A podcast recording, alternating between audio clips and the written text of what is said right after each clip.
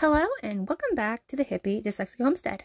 Today, I'm going to talk to you about how spring affects our life and some tips that I have when it comes to homeschooling, dyslexia, and spring. So, stay tuned. So, springtime is such a wonderful time. It's like one of my favorite times of the year, that and fall. And it just seems like when spring comes, there's so many things to do on the homestead that something like homeschooling gets put on the back burner. But I don't want to say that it gets put on the back burner like we don't homeschool, because that wouldn't really be truthful. But we do have a different type of homeschooling that happens. So they still work on some of their classes. And of course, reading and math is the most important ones, um, in my opinion, uh, as far as like this technical school.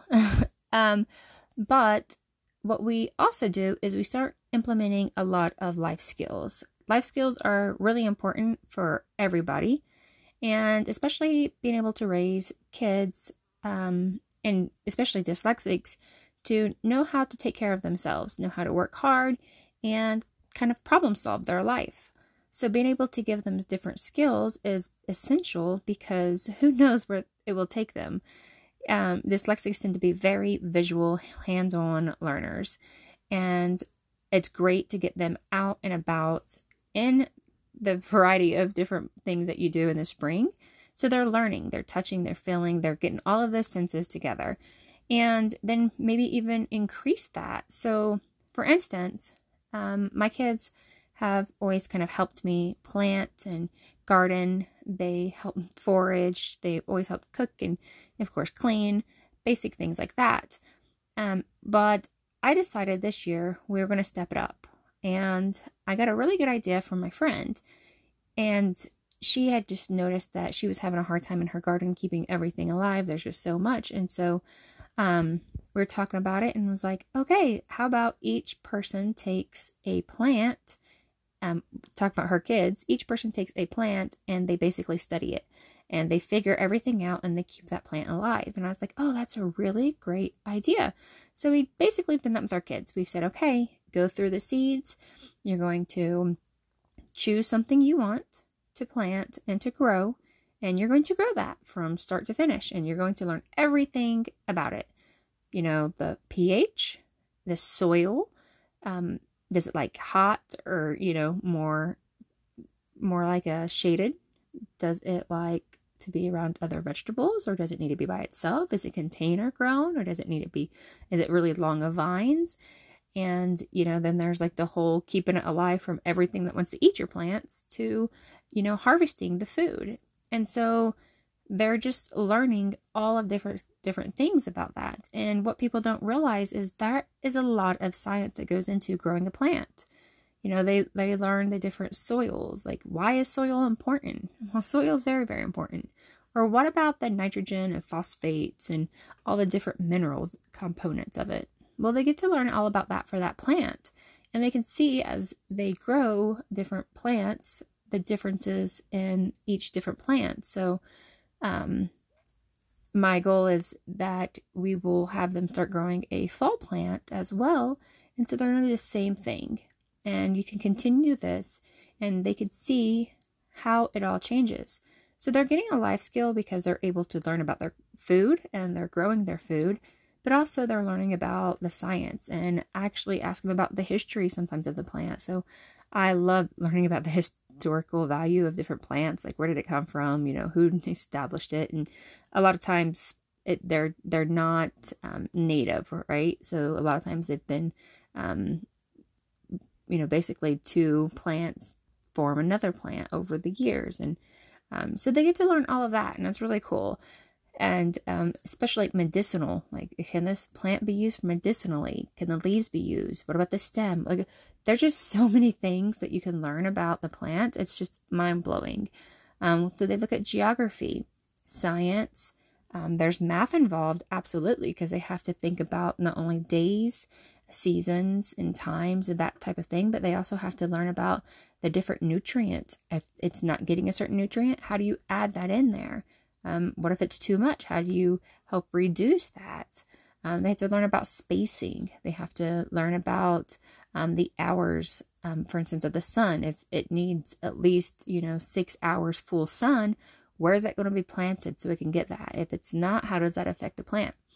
So, so much information just in growing. And so that's how our how our spring often happens. Um, another thing you could do like with a lot of different life skills is um, encourage them. So another example that we're doing right now for my kids is uh, we of course got the pig, and they have to basically for free make her a like a lean-to structure.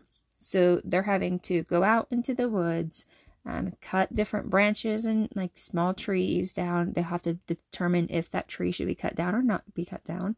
And then they have to come and they have to actually make it. They have to, you know, put it together. And so this is also teaching them, um, of course, we want to be uh, good to nature and teaching them that, of course. And then also just making structure and just continuing that. And you can get really wild with all of the different things you could do. My daughter is also, I told her I'd get some pallets for her and she could make a fence for her uh, flower garden. She has a beautiful flower garden.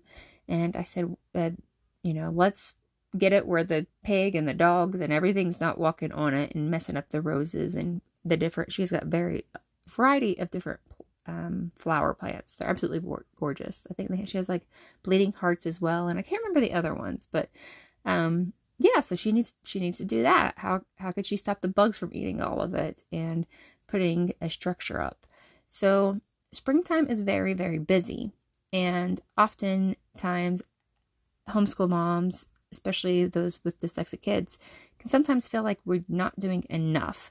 But the reality is, what I know, what I grew up at school was sitting at a desk, you know, eight hours a day, give or take.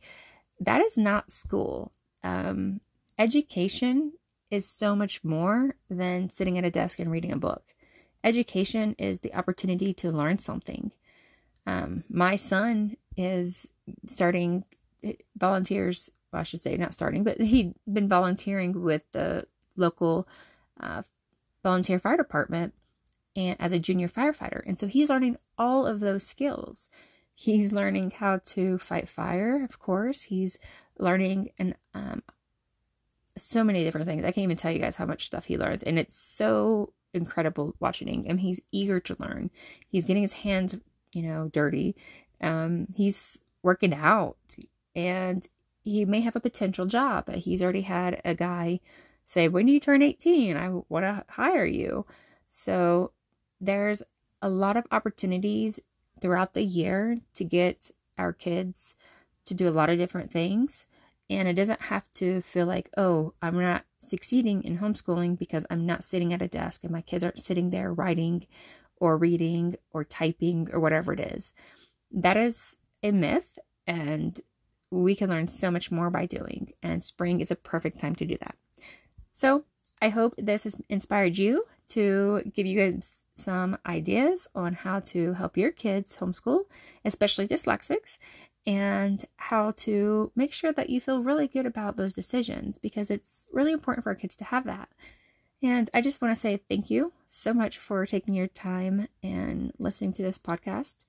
I um, will have a, another podcast coming up. Um, my next one, it's going to be about foraging dandelions. So make sure you subscribe to my channel so you can get the updates on all the different things that we have going on on this homestead. I hope you guys have a great day and uh, happy planting. Bye.